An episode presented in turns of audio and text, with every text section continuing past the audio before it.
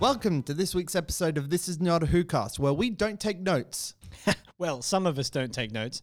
Some of the more astute of us do. We don't take notes, which is why we have a new co-host slash special guest. Depending on how long he stays, please stay forever. You have notes.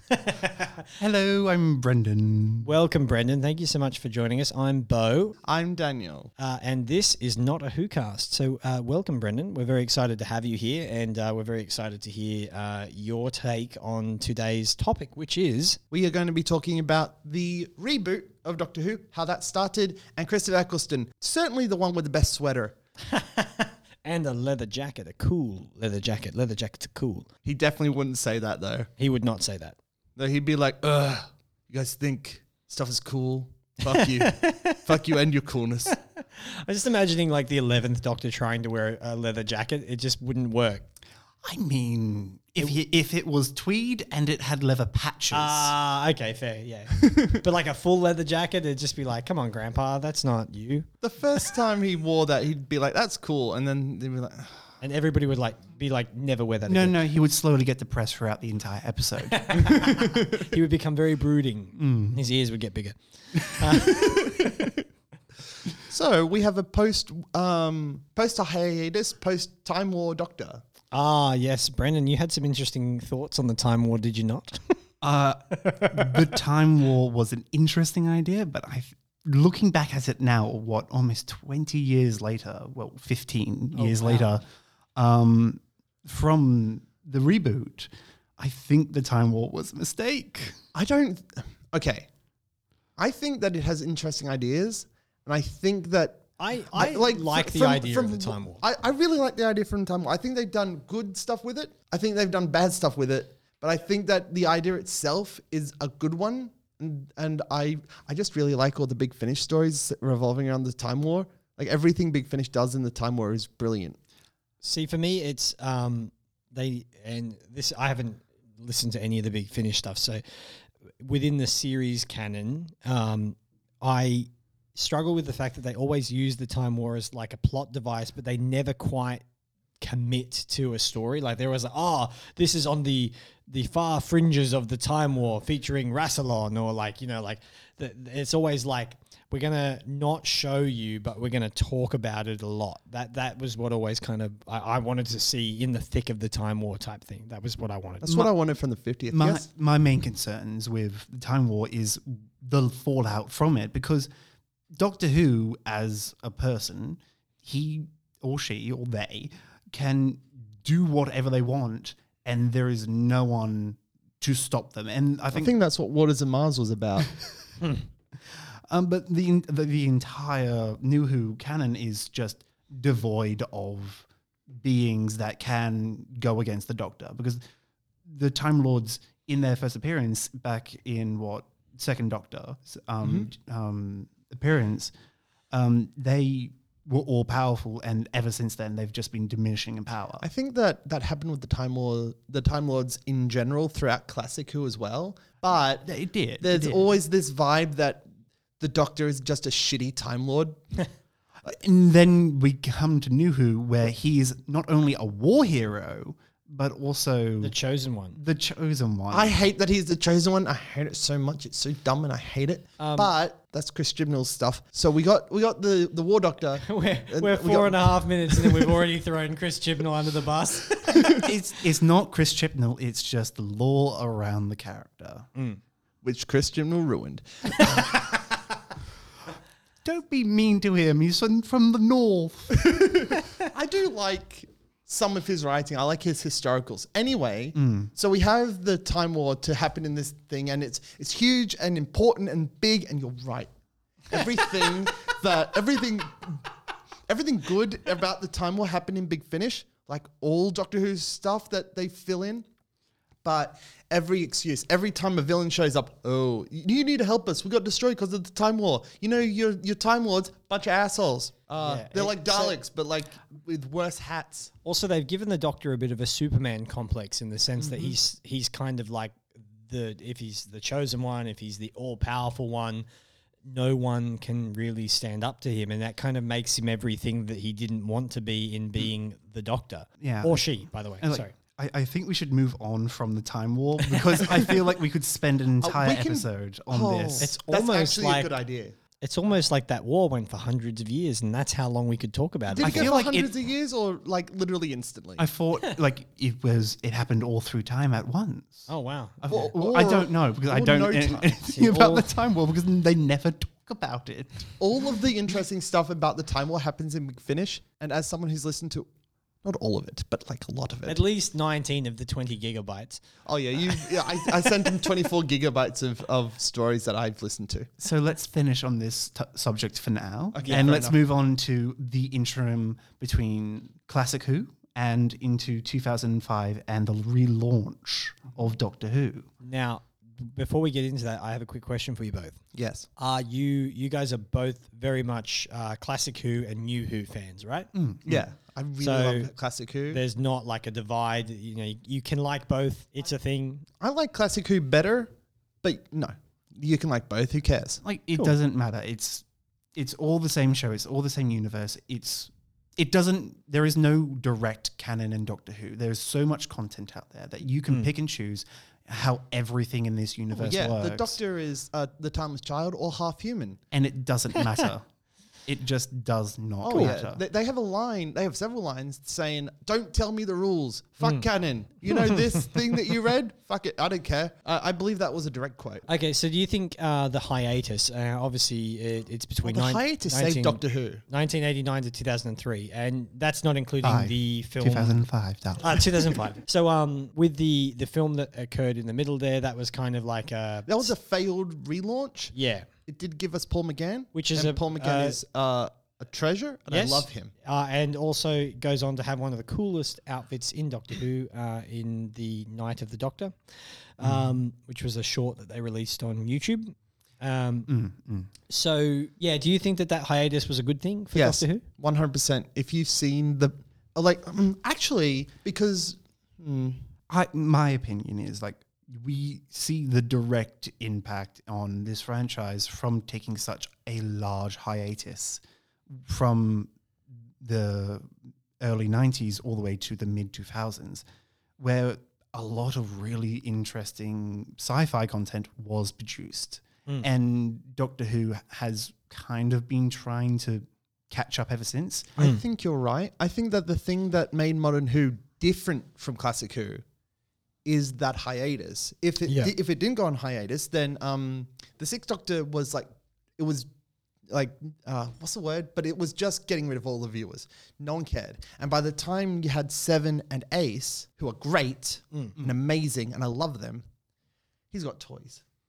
I, toys? I, I, I, I have toys. Oh. Um, so we, if I, if I fig- uh, sorry, uh, if I forget uh, which doctor we're talking about, someone can just point to me uh, point and be like the one with the silly fantastic. hair. Uh, and, That's all. Well, of there's them. yeah, there's a few of them.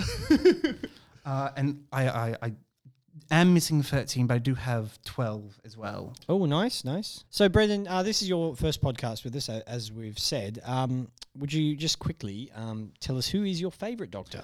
Oh, by far that has to be seven. Seven is just tweedish and rumpish and has always got a great plan. If you are a companion, you know you don't want to go with any modern doctors because they've got too high of a body count. You go with seven because he always has a plan. but Right. also So that he was will, Sylvester McCoy, um, correct? Yes, he he reminds me a lot of uh, Levin actually, Oh yeah. but also he will he he'll save you. H- You will be safe, but he will emotionally torture you.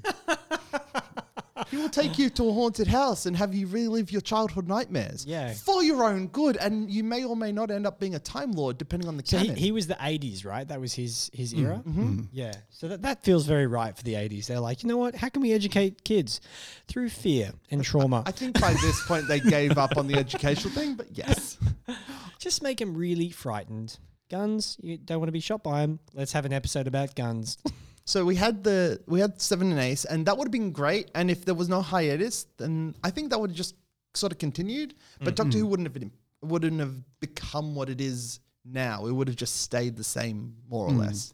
I mean, um, I, I know that at least two cartoon shows were actually tried to be Mm-hmm. produced during that time. So there was actually the same people that um, uh, created the real Ghostbusters, the cartoon show, Oh, yeah. tried to get the rights to Doctor Who so they could actually make that. Richard E. Grant was the doctor. Um, and that the um, I, uh, I don't I think know. so. I think it was. yeah. Um, uh, no, uh, that you're thinking of the British version. So that oh, they, they try an an American version. so there was it's a Canadian company. Love. It's a Ah. Canadian company. Canadian. And um, the real Ghostbusters guys um, tr- pitched it to the BBC, and they said no.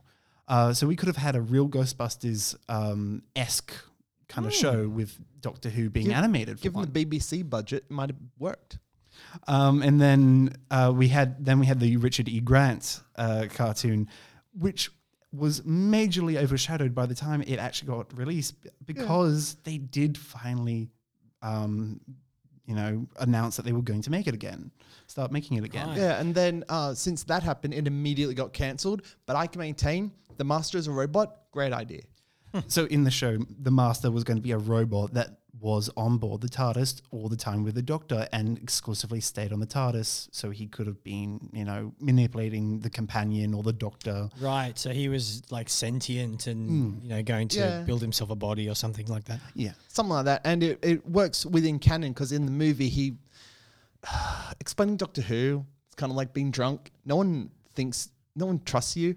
But here's what happened in the movie: the Master turn, got executed by the Daleks because for the, some reason the Daleks care about war crimes. Uh, this is the Paul the Paul McGann film. yeah, this is Paul Yeah. McGann film. And then uh, the master turned into a worm and then g- went into a human body and then uh, fell into the heart of a TARDIS at, at the, in the end.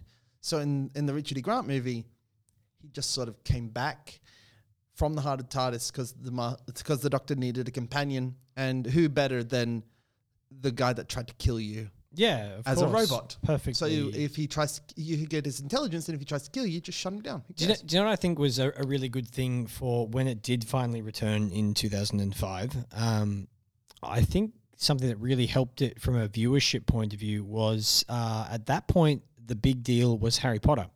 Hmm. and Mm. I think it was because more of the Buffy, but go ahead. well, that too, that was definitely a, a the, huge the thing. shows that the creators have openly talked about that inspired not only the BBC to go back and start making it again was also Star Trek um, and Buffy the Vampire Slayer Oh, and yeah. also um, the Stargate shows. I don't I- think I don't mean I from don't a- think Harry Potter has anything to do with it because that's a movie, that's fantasy, and that's that feels And different. that's- What, what I mean i- American. from a from an international market, what I mean is that British content was very popular at that time because Harry Potter kind of brought that. Um, like I, I know as a kid, I loved um, Harry Potter and I was interested in all things British at that time. So I think that that was. It may not have had an, a direct correlation, but I think it was definitely a. a it, it would have been something that might have perhaps, helped. but um, the thing is that uh, America really didn't get Doctor Who until the eleventh Doctor. True. I, I don't mean uh, I don't mean America specifically. I mean like an international market. And um, also just a quick little note from my notebook here. He Uh, has a notebook. He's overshadowing us. um, not only uh, just around the time that the Ninth Doctor's um, show was greenlit, um, just there was actually a generational change at the top management at the BBC. Oh yeah, all of them are fans of classic Who. Um, and So all the can old tell. guys All- died, and they hu- and younger interns got promoted or Not something. Oh, Colin Baker. Colin Baker will never he die. was he was still there, just bitching about it. um, yeah, so like um, a lot there was a large generational change, and the BBC recently had actually opened up the Cardiff location to start filming stuff, and they about half a decade beforehand. So they had a location where they could actually film with a crew with experience. It's a good Right. thing that a rift uh, in space and time opened up exactly where they were filming. So uh, please explain to me more about the Buffy uh, phenomenon. Um, you know more about this than I do. So, uh, with the Buffy phenomenon, uh, the BBC Channel 2 got the rights to show the first two seasons of the show initially. And when they aired it, they were shocked by how, well, surprisingly broad of the audience were. Mm. That was a big hesitant for the BBC because they did not want little shows. They wanted broad shows so they could Increase show their viewership. they, exactly. Um, and well, Buffy the Vampire Slayer had a mixed audience of nerds and also young women who wanted to see a strong female character. Yeah, yeah, cool. Um, and that is what Buffy gave to them. And so that inspired a lot of the new senior staff to go forth and actually let this show happen. They were against it at first, and then somebody did the projection of how much money they'd make, and they'd be like, "Fine, do it." It is also interesting that um, around that time that the BBC not only was uh, hesitant to work with other companies because the, um, because they had been burned quite a few times with other shows that they had co-produced Hmm. with private entities. So that's also an interesting uh, concept as well, because when you think of the uh, character of uh, Rose, Rose Tyler, Mm. um, that's a very kind of Buffy the Vampire Slayer character in the sense that she was this young girl that was kind of cool and hip and all that sort of thing, and she gets thrust into this world of um, of monsters and aliens Yeah. and, And, in season one, she was really good. She, she was um, uh, departure from what everyone remembered. Yeah. So, um, and this she was is, actually a very successful pop star at the time. She was, um, yeah. uh, Billy Piper. Yeah, yeah. What Hmm. was the song? What was that? It was the. It was like one of those tragically pop-ish songs. Okay. So that she. die in the womb. Uh, So, um, so Billy Piper got cast to play Rose. Rose in season one is a really good introduction character to us, and it's introducing a new audience to Doctor Who. yeah. I didn't watch until 2007, but the entire point of I mean, that's only two years later. I know, but the entire point of the reboot is you've never seen Doctor Who.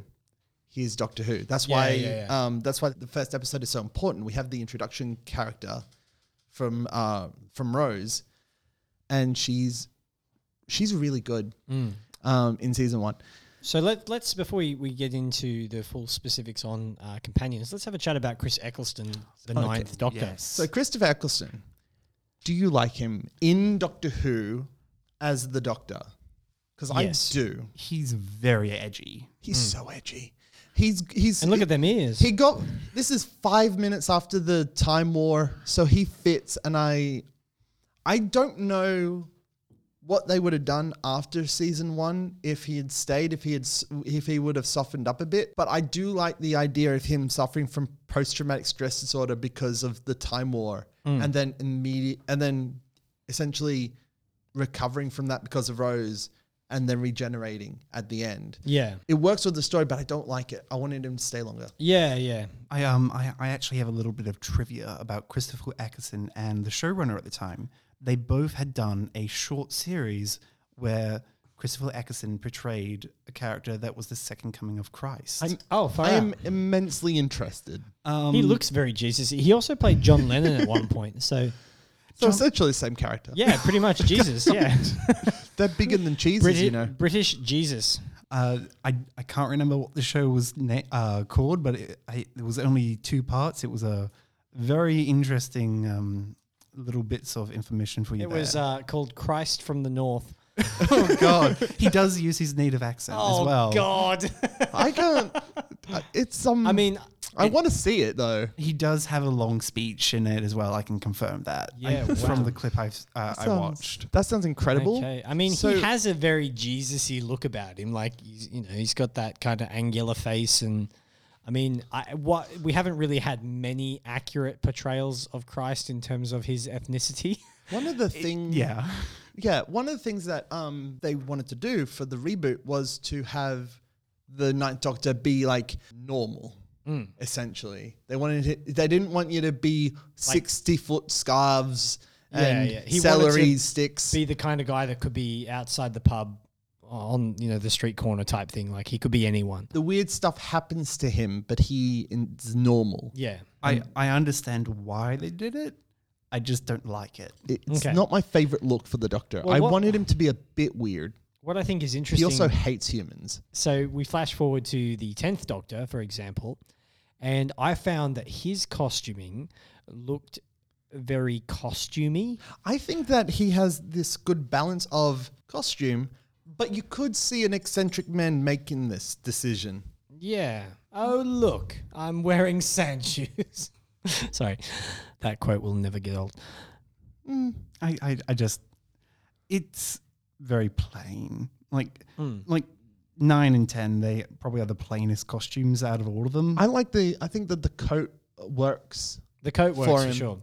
I think that the the thing that ten has over nine is that if you dress up as nine, you may or may not be dressed up. Yeah, yeah, definitely. Okay, yeah. I, I whereas I found that Eleven's costuming always looked like it was still a real person's clothing. Oh yeah, you took Only- a picture of that guy on the bus.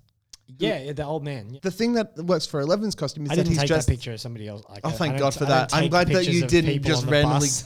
take a picture that you googled it. just didn't ask. I just lurked i- from the back row and took a photo of some old dude that was wearing I thought some that tweed. you did. but um yeah, I, I like the costume for most doctors. Um I think the ninth doctors is too normal for me. And I think that if they had gone for a second season with the ninth doctor, they would have given him given him another outfit, a new outfit. Right. So uh, do you know what I think is cool about his his outfit though? Like you said, it, you could just not be dressed up. If you're going to a convention or something like that, and you just kind of want to chill, you don't want to be too uncomfortable. That is the perfect costume because people are like, "Oh, what are Hmm. you dressed up?" as?" And you're like, "Oh, I'm the Ninth Doctor." And they're like, "Oh yeah, the sweater and the leather jacket, nice." I dress up like a serial maniac. They dress like everyone else. Okay, so so uh, Christopher Eccleston comes on board. Everything's nice and lovely, and everyone loves each other forever, right? Until it's not. Oh no! What happens? Tell me. It's like it's like one of those um those serial killer um documentaries where they're like, "It was the perfect relationship until it wasn't." so, um, So things fell apart a little things bit. are apart. If you hear the behind the scenes stuff that happened, uh, you can see why. But the um, I believe. No, tell me, tell me, tell me what happened. oh, okay. This is this is Christopher Eccleston, a brilliant, charismatic actor that we can all agree that did a good job with the content Yeah, that did he a was great given.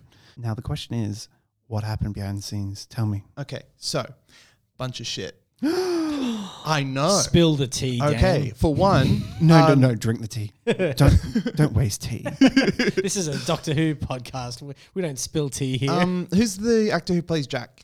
what is Uh, it? John Barrowman. John Barrowman. He's so got John it. Barrowman was sexually harassing his um, his uh, castmates. oh, um, was that part of Eccleston's? Well, he didn't say it, but like I assume so. Um, and the um, and you have the actor who plays Mickey Smith, who is an actual monster. But I don't think that happened on set, so I don't think that directly affected. I, um, the way Christopher I Eccleston. read it, uh, from what Christopher Eccleston said, that it was actually more to do with the production. Well, yeah, but people if you're the than- producer up top and you're not stopping someone from getting his dick out, that's Yeah, no, a that's what I production mean. That's issue. what I mean. It was it was more to do with them not um, supporting the people on that were working on the project, mm-hmm. and I mean that in the most sort of holistic way. it's a massive toxic environment Yeah, that um, they didn't fix for years, uh, and he got sick of it. Mm. yeah. I assume he hasn't told me shit. Mm.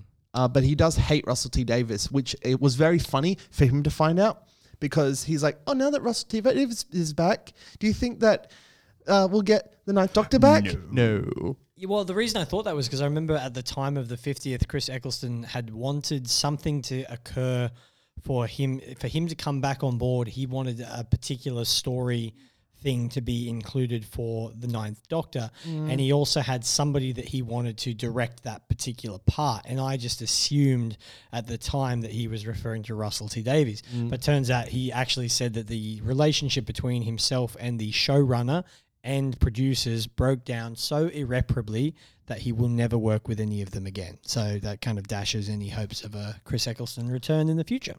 Um, until um, Big Finish. Well, if Big- everyone embraces Big Finish, Well, Big Finish isn't BBC. That has to be remembered. They're a private entity. they're a private entity to- that essentially bought the rights, uh, audio rights? The audio rights. They bought the audio rights to um, to Doctor Who, and they're doing better things. than the BBC is. But Well, in- they also don't have in the general- limits of of visual component to work with, so True. the budget can be utilized more effectively in terms of uh, offering people like Chris Eccleston good money to do the show. So, but yeah, that, and he doesn't need to work with the BBC. So Yeah, that we, too. I'm getting, I'm going to get more Ninth Doctor, so I'm happy. Um, yeah, yeah. And I'm very. Um, I just excited wanted to see, what see happens. him. I wanted to see him regenerate. too. I wanted to see him in the 50s. Like, I mean, I see him regenerate from the War Doctor into ninth. Even if it was just a moment where he had Oh, his, where if- he had his first line, where he just got to say his first thing, and then we're that like, would have been great. But That's the what guy. if instead I gave you a badly photoshopped uh, version in the 50th where the War Doctor has hit half of his face It's on him? kind of vaguely looks like a monster version of Christopher Eccleston. what I would have loved to have seen, and this is just purely for my own like s- imagination enjoyment, um, is him regenerate into uh, from the War Doctor into the Ninth Doctor, and then he looks down at himself like the clothes of the War Doctor, all his things, and he's like, "Ugh, get this stuff off me!" And I, I think he would have been more disgusted in himself. yeah, but like he just wanted to, to shed it all and, Uh, and start mm-hmm. fresh. According to a um, a book that I read, the, I read a book. it's really dumb. Look how fu- how um You genius wrote notes. this guy is. You He's wrote wearing that, so I'm glasses still though. jealous. Oh. Dan's just like, uh, I So, gotta, uh, me- so- I gotta mention my books. Shut the fuck up. So I read so I read a book about uh, that was taking place like right after he regenerated. It was the 50th okay. anniversary book. Uh, they, they Stephen Moffat wrote the book based on. I didn't just bring up the fact that I wrote a that I read a book, you bastards. I love It's that- irrelevant. I love that that like settled on your mind for like a, a few moments. You're like, hang on a minute, god damn it. Oh my, So- oh Sorry, my. you read the, book at the the 50th. 50th anniversary, um, and it had a scene with the Ninth Doctor regenerating. And the reason in the nu- in the um, in the in the first episode Rose that he didn't know what he looked like is because he smashed all of the mirrors in the TARDIS. Oh, okay, that's cool. Mm, is it? That's a bit emo. There you But, go. but uh, exactly. it's this very is the emo nice. doctor. It's very He's- nice. like, he's wearing all black. Yeah. He's, he's got a red shirt underneath to show Yeah. the blood that he spilt. yeah, yeah, okay. He hates everyone. Uh, he even hates Rose. I like that it was a real um, post-traumatic stress type Mm-hmm. doctor, and the, especially the episode where he sees the Dalek for the first time. And he's Oh, like, "Ah, that's amazing. he's That- like, what the? Um, It's it's probably the second best episode uh, in that season, and it's probably one of the most remembered Mm. moments. Mm, yeah, for me it is for sure. If you haven't seen it, you should um, listen to Jubilee, uh, which is what that story is based on. Ah. Hmm. But it is a really good version of that story. Which is actually a sixth Doctor. Um, if you want to look at my chart here, My doctor chart. it's the one that looks like a clown. Not that one, the other one. So, um, what what did you enjoy about what Christopher Eccleston brought to the role? I think that keeping it grounded was a good idea. Yeah. Especially for the first season. I'm really glad that it only lasted a season because I wanted to get into more interesting Doctor Who, got got fun monsters and stuff. What I I think is cool about it, as well as because you only get a limited amount of it, you always want more, and I think that's a really good place to leave off. Like it's it's it's it sucks when a, sh- a character or a show, and this is why Peter Capaldi said he didn't want to take too much time as the Doctor. He said I think he said he could have done it forever. Uh, he loved it that much, but at the same time, he didn't want to deprive fans of the opportunity to see new and different stories with a different face for the Doctor. So uh, I, I quite like that he had a uh, that Chris Eccleston had a short run.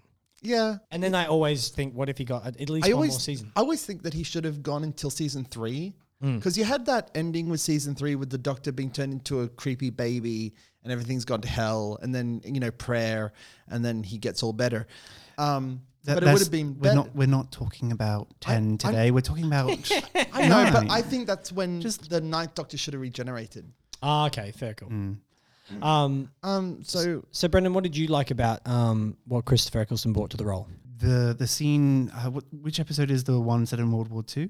uh, that's the empty child. Oh yeah, yeah. the empty Are child- you my mummy? Uh, the the scene at the end of that is Everybody lives. everyone lives. That that is his Yeah. best scene by It's far. That was so Stephen good. Moffat's- I wish that that's the only time that scene happened, and it wasn't constantly just a Stephen Moffat thing. But at the time, it was a it was a one off Stephen Moffat thing, so it's great. anyway, um, it, it's a lovely moment, and it, I So think good. that's um, if It's- from a the point of view of the um, like war veteran come back home Like that's his. I'm trying to make something good. And mm. yeah, yeah. I want to do one good thing. I Yeah. like that. I think that that's some of his best acting. And when that happened, I'm like, this guy's the doctor. Yeah, I believed it. Like the the you got the two scenes. You got the one with the Dalek where he's freaking out, and that's the only time the Daleks have been scary. Uh, and what what I I enjoy. mean, the D- Daleks have been scared in the past. It's just camp Yeah. has- was was there, and the, the doctor's like, haha, I've defeated you, Dalek, with these stairs. and my plunger can crush your skull. It- it- yeah, I yeah that episode with the Daleks. It was basically like, all right, I'm the writer. Give me a checklist. What's everything that Doctor Who fans and everyone else makes fun of Doctor of Daleks to have? All right, plunger. gonna fix it. Gonna we're gonna make them go upstairs. It's go- all right, we're gonna have a scene where they go upstairs. Thing Well, number one, fine. stairs. And then stairs are very uh, important. Everyone's like, "Oh, the plunger! Fucking kill someone with the plunger." That's essentially Violently Yeah, kill them with a th- plunger. So you have the the basis is Jubilee, which is a much better story, but you have a checklist of, all right, fans, we know you, we know what you want, we know what you expect, And we're going to give you something completely and different. we're going to give you that, but also we're going to make it good. Um, I think what I enjoyed about what Christopher Eccleston brought to the role is that um, I guess I know that as classic, I, I was never much of a classic Who fan, but I always got the impression that they cast it in a way that was kind of a little bit whimsical and a little bit silly. Sometimes the first three doctors, I don't think, are that. I, then- I, th I think the main thing that you need to remember when you're casting a doctor is that they need to have an interesting face. Not ugly per se, yeah. but they need to be. You can draw a cartoonist version of this Yeah, person, like a caricature easily. You'd be Type. like, that guy's an alien. I can see it. But also for me, it was it was because they cast somebody like Chris Eccleston and subsequently David Tennant, uh, people who were like staunch sort of theatre, really serious actors, Hmm. like people that could could get those moments and really really give a like a human experience in there as well as a cool sci-fi thing. I thought that was something that, that very much attracted me to the character of the Doctor as well. For the 2005 um, reboot, do you know who the first choice for the for the Ninth Doctor was? Wasn't it Hugh Grant? Yes, Mm. Hugh Grant was Mm-hmm. five minutes away from being the Ninth Doctor. I would have liked that because he's a good actor. He's a great actor. He's a good actor, but I just I don't know. If you want Maybe to he was- see him as the Doctor, like that that sort of campness Do you know what for would've him, been s- watch Paddington. Do you know what would have been so? Oh, Paddington Two is the best sequel ever. I've never e- watched either. you haven't? Oh my God, Brendan! This weekend you have to watch Paddington One and Two. They are two of the We are most going to- delightful films you will ever watch. You are giving me serious pug energy right now. It's infectious. he I have it. at constantly home. does that. I I get too excited. I'm like, he owns a pug. If you don't know, I do. I think you'll dig it. Um, and also that kind of energy Oh is my what goodness. I want him. I wanted him to have for the Doctor. That would be the perfect Halloween costume for my pug Remus. Would be a Paddington costume. All right. Uh, we Anyway, we've sorry. We established digress. the thing. We digress. Um, so yeah, so he was originally going to be it. Um, Christopher Eccleston he- was cast afterwards. Here's the when thing. he said no. Now, can you imagine if Hugh Grant had been cast as the Doctor? Oh, wait, no, that wouldn't work. I just Okay. thought how cool how cool would it have been if instead of John, well, I love John Hurt as the War Doctor, but instead of uh, John Hurt, they'd cast Hugh Grant as an older man as the War Doctor. I don't want someone that could be the Doctor for like more than a season to be the War Doctor. I want him to be the Doctor, but like for like three seasons, give me him. Oh, right, okay, yeah, because um, well, we know that we can't do three seasons with um, John Hurt anymore. Well, this is sad. That hurt. Anyway, um, so Christopher Eccleston. Maybe cut that one out, Lexi. That was a bit dark. No, no, Lexi, leave it in, but also leave this in. Uh, not all the puns. so l- let us move on Fair from enough. Mm-hmm. our favorite episodes uh, to the companion Rose. I think Rose in this in, in this first season and only this is good.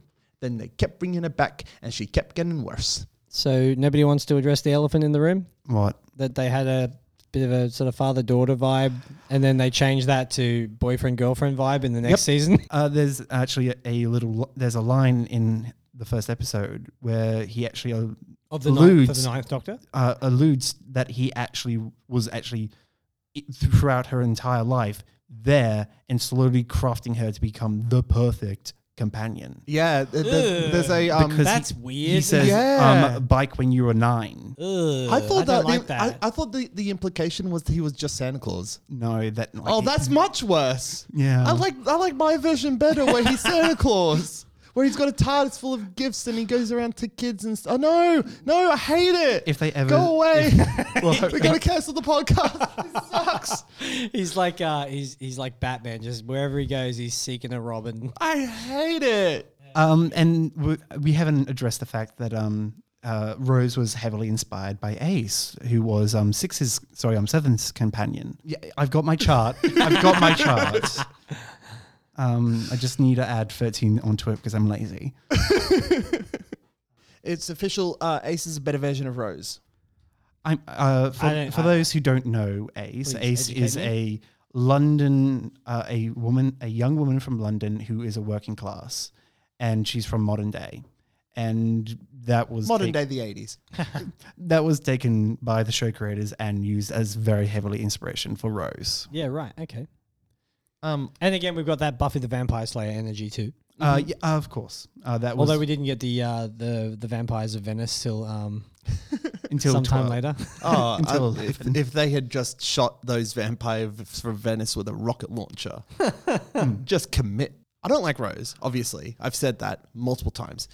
But in this, I think she's good. What about you guys? Do, do you actually like her? Yeah, I've always In loved, I've always this- loved Rose as a character. I think Billy Piper's is actually um, She's a really she- great actress. She's a too. really good actress, and I, I want to see her in more things. uh, do yourself over. Watch her in Penny Dreadful. She's fantastic. Ooh, who is she in Penny Dreadful? She's essentially like she plays like the bride of Frankenstein. Basically. Oh, okay. that's Yeah, cool. yeah, yeah.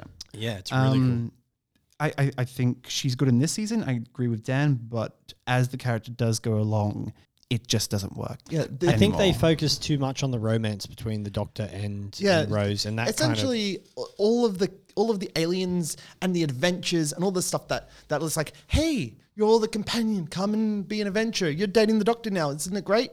No, I don't want to be an asshole. That like, so Rose's problem. My problem with Rose is that she's like, I hate everyone. All of these people are interrupting my boyfriend of. So speaking of and um, kissing. Speaking of uh, And Don is better. We're not on 10 yet. Fine, go ahead. or uh, yeah, D- Dan Dan just loves Martha, Martha, Martha, Martha. Go, go. Just Anyway, don't so talk. um, don't bring up 10 yet. Uh, okay. So, what I was going to say was um, Rose aside, the only other kind of significant um, companion in the Ninth Doctor's world was Captain Jack Harkness. And I don't know if Poor I'm. Mickey. Mickey, Um, Well- dra- Mickey traveled more than Jack did. But, but, like- you know, Mickey the idiot. Uh, He anyway, was really Rose's companion. and so I guess the the thing that I s- didn't like with Jack Harkness was I n- I didn't understand. I, I guess the Doctor was kind of like a bit plain, but then they brought this other eccentric time traveler guy into the mix as well, and I was kind of like, yeah, this guy's a bit loud and a bit too much, but people seem to love the character, so and uh, then they gave him his own spin off. that was Torchwood, right? He was yeah. Mm-hmm.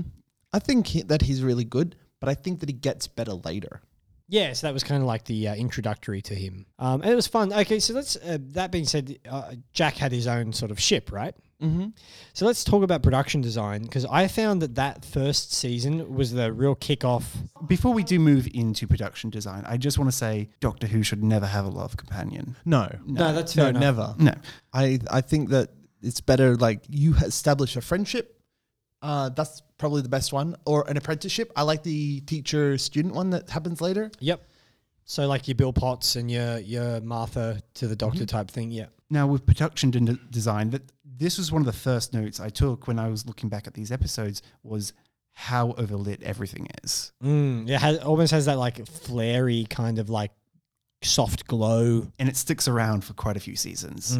And Hmm. Is it just the Russell T Davis era, or did that come into the I think Stephen that Moffat was- era as well? No, everything changed with Moffat. That was when they. I, I don't know if they got a, a budget bump or what happened. I Or think they did. Moffat brought his own team, but I, I there's a significant difference in the production quality between 10 and 11. Like I, Matt Smith, you can watch the Matt Smith stuff like from the first episode, and it's it's quality today. Like it still looks good. Whereas if you watch nine and ten, i- it's a little bit like you know this is early 2000s TV type thing. What did you guys think of the interior of the TARDIS? I like it was. I like that there was a steampunk vibe. I like that they. I, I think it's a good decision that each doctor would change the interior of the TARDIS to suit their needs. Or yeah, and their personal style.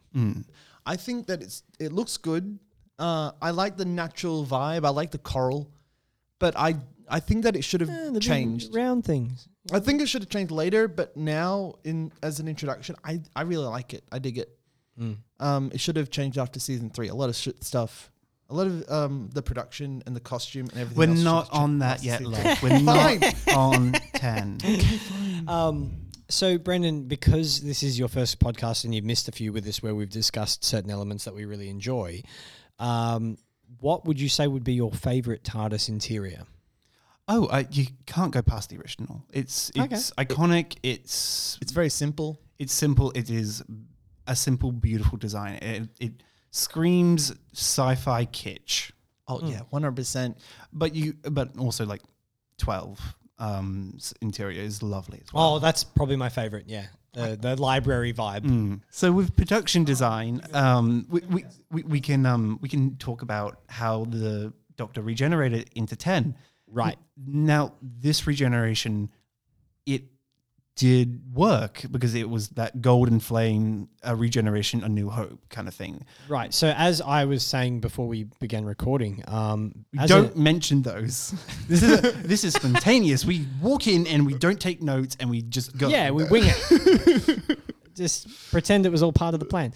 Uh, well, a- as we previously discussed, not today, like forever ago, uh, I um, what I thought that was being a newbie to Doctor Who. I didn't watch Classic Who. I thought that, That's fine. That that regeneration was just how it happened. And then when I Mm. did a bit of YouTubing previous um, Doctor regenerations, I was like, oh, it hasn't always been the same. No, it used to be very thematic. Right. The um the idea of the Bit of a regeneration. flash. Yeah, the way that the doctor Cut regenerates scenes. Each Doctor, the a transition. between- wig with a glowing face. like each transition between the doctors would be a, a small analogy between what those two doctors kind of were. Oh, that's cool. Like that's what m- I think, and that's why I'm for a different generation sequence for each doctor.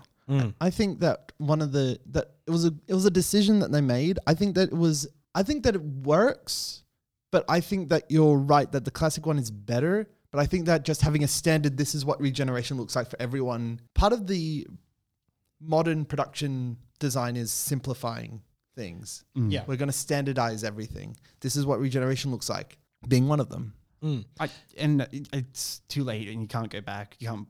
I I think this is just how the doctors will re- regenerate for until this show gets cancelled again. Yeah. Um, Only to be revived some years later. I, I think um, one thing I do like about the difference in each regeneration is the idea that um, they all happen kind of differently. So obviously, you get Matt Smith had that big whopper where he blew up a bunch of um, Dalek ships with his Oh, yeah, the- regeneration energy. But then when he actually changed, it was like he sneezed. I don't like that. I hate that. I That's know you so hate that. dumb. I love it. I think it's so good because you're expecting more. Like I'm like, please don't go, doctor, don't go. And then he's like, One of and the you're things- like, whoa, it's a new guy. So the production design aside, I really like the way that Nine regenerates. That he's trying to comfort Rose. He's like, it's, it's gonna be fine. Because because you got ten. Fine, I won't bring up ten. It's only taken three times, and then it's like, okay, I, I won't talk about him. not not yet, not We yet. got next week. So, what did you like about uh, Christopher Eccleston's farewell? In terms, I, I I like that he kind of kicked off the big speech. So you don't like that? You don't I don't that- like some of the big speeches, but I like when he did it because he he did it for a reason. Everything that he did was for a purpose. Yeah, whereas- rather than because that's the way it's done. Whereas the the next Doctor Who, whom I shall not name, uh, Tens was whiny. yeah, Yeah, he- it was very whiny, and and his entire arc is very like vain, very death. vain. I'm gonna die. Everything sucks. I think Matt Smith was the, was the best farewell speech. We'll just you know what we can discuss that We could do a whole podcast on next farewell week. speeches. Next week. we'll discuss it next week. Okay. okay, anyway, uh, cool. So we got the, the we got the interior of the TARDIS, which looks great. We have the regeneration um, glowy energy, which looks great. We have the villains. Th- that don't. Uh, let's talk about no, uh, late, uh, so mid 2000s, early 2000s, really, fashion. So, well, Billy Piper had the bell bottom jeans and the British flag crop top. One of the things I love is that you can tell throughout Doctor Who history the fashion because it's like we have the doctor that's you know what that's year it was Yeah, we have the based on what doctor they're that's wearing. dressed in like this weird stuff, and we have the uh, companions that are dressed as the companions are. But then we have these extras that bring their own stuff because we don't have the money. Yeah, and then you've got the man that dressed like he was going to a cricket match with decorative vegetables. Yeah, fair play to him. Not many men can pull off a decorative vegetable. There's actually a reason for it, but it's dumb. What, can you tell me the We'll- reasons? We'll talk about it next week when he appears in 10. Ah, nice. Hey. Yes, good. Okay, so um, we have all the aliens and stuff that are all that um, we have one episode with all the aliens. Uh, that's the Saigons. Uh, that's the satellite five. No, the satellite, Oh. the end of the world.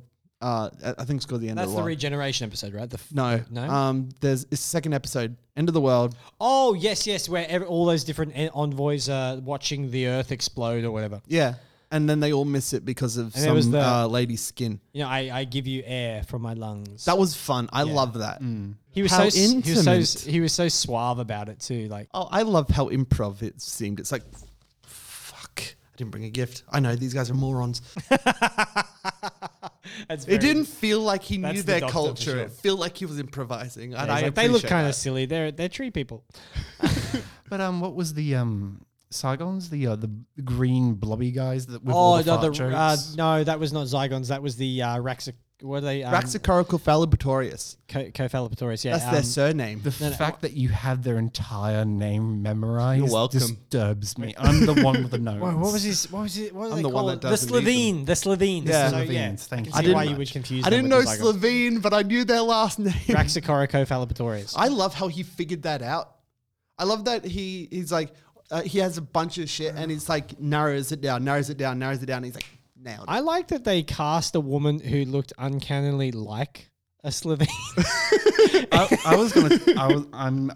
I want to talk about the costumes that look and functioned like shit, and then the CGI that they. rubbery suit. The CGI that they did not know how was going to work, so they just shot random hallways in different ways. yeah, yeah. There's a reason that It um, was like just a hand would come out of nowhere and grab somebody's face. I really like the Sarah Jane Adventures, but there's a reason they're not on Doctor Who and are on the Sarah Jane Adventures instead. Well, I don't want to talk too much about the other guy, but um, you know, th- what's that episode later where um, the uh, Uncle Scrooge. No, no, it's that one we never talk about. The um, the, you know, there's every epi- every season of Doctor Who has the episode no one wants to talk about, and it was the the big um, the, it thi- the absorber off. Oh, the Absorber. Oh.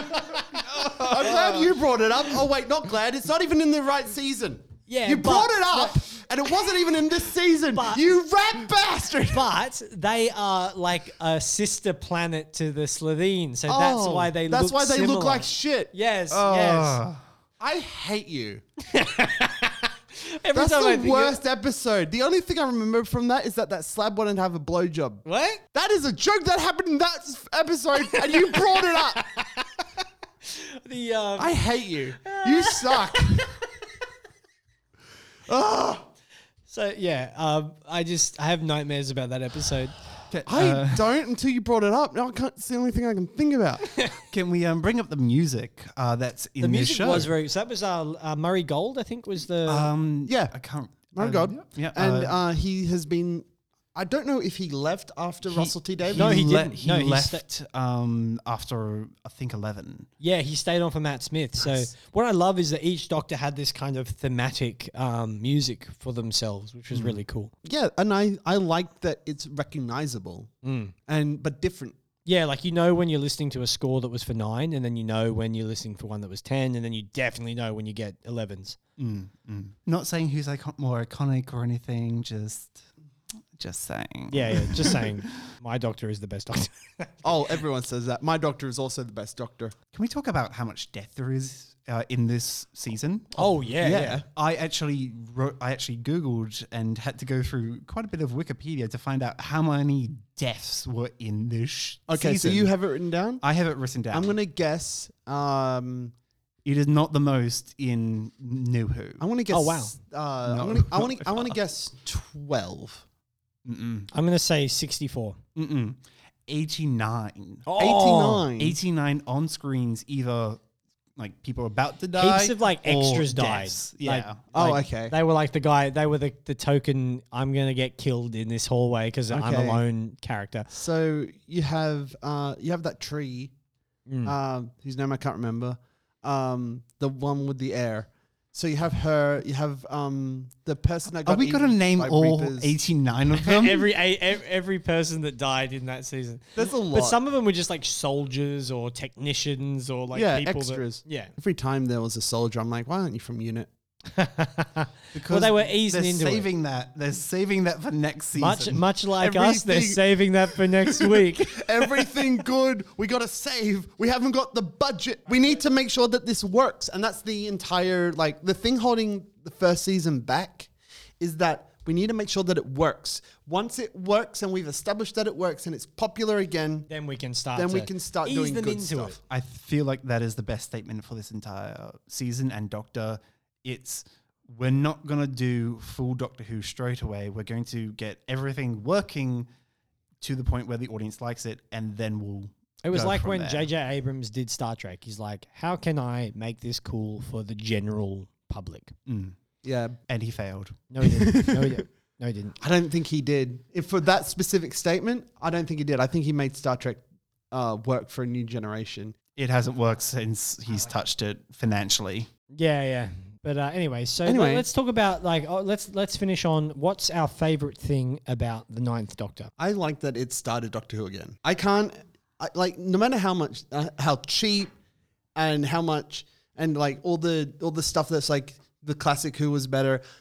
Doctor Who was dead completely. Mm. Well, the only thing that They had the books, they had, had the, the books and- magazines, they had But from the a commercial comic books. commercial success point of view, and like v- v- the, for the wide TV audience, show was dead and it wasn't gonna come like that animated show. Maybe five people would have watched it, but I don't think so because because that animated show with with Richard E. Grant was gonna be online. It was just going to be online. It wasn't going to be aired. Oh, okay. Yeah, and that so- was a bad time for online streaming. well, they specifically animated it so it would be a fast download. oh, okay. So like l- not a lot of facial movements, not a lot of um and Richard E. Grant doesn't do his best work in that Oh, okay. animation. I yeah. I think that he does he'd get better actually- towards the end. He gets like he funner. Like Yeah, he's a yeah. funner doctor towards the end. So, what about you, Brennan? What, what, what's your favorite? I, I do like the interior, but I um I, th- I would have to go with Christopher Eccleston's portrayal, like that grieving, self-hating Mm. kind of tugging at himself. What about you? For me, um, I'm just trying to get the mental image of Christopher Eccleston tugging at himself. out of my hand. we we all dream of it, but you have to let it go. um, I'm. Uh, Remember when you brought up the Absorbaloff? You're welcome.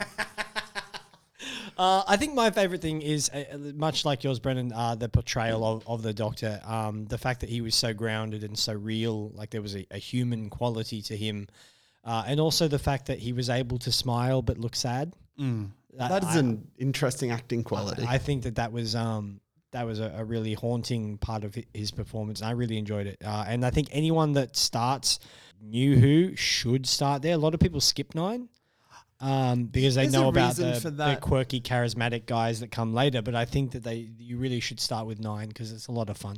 um, there's a there's a saying that you shouldn't skip nine, but uh, having rewatched it, there's a reason people do everything that this season does. It is done better by another doctor you go. towards the like faster, funner, easier. Yeah, yeah. But it's a good. I think it's a good um, training wheels for Doctor Who.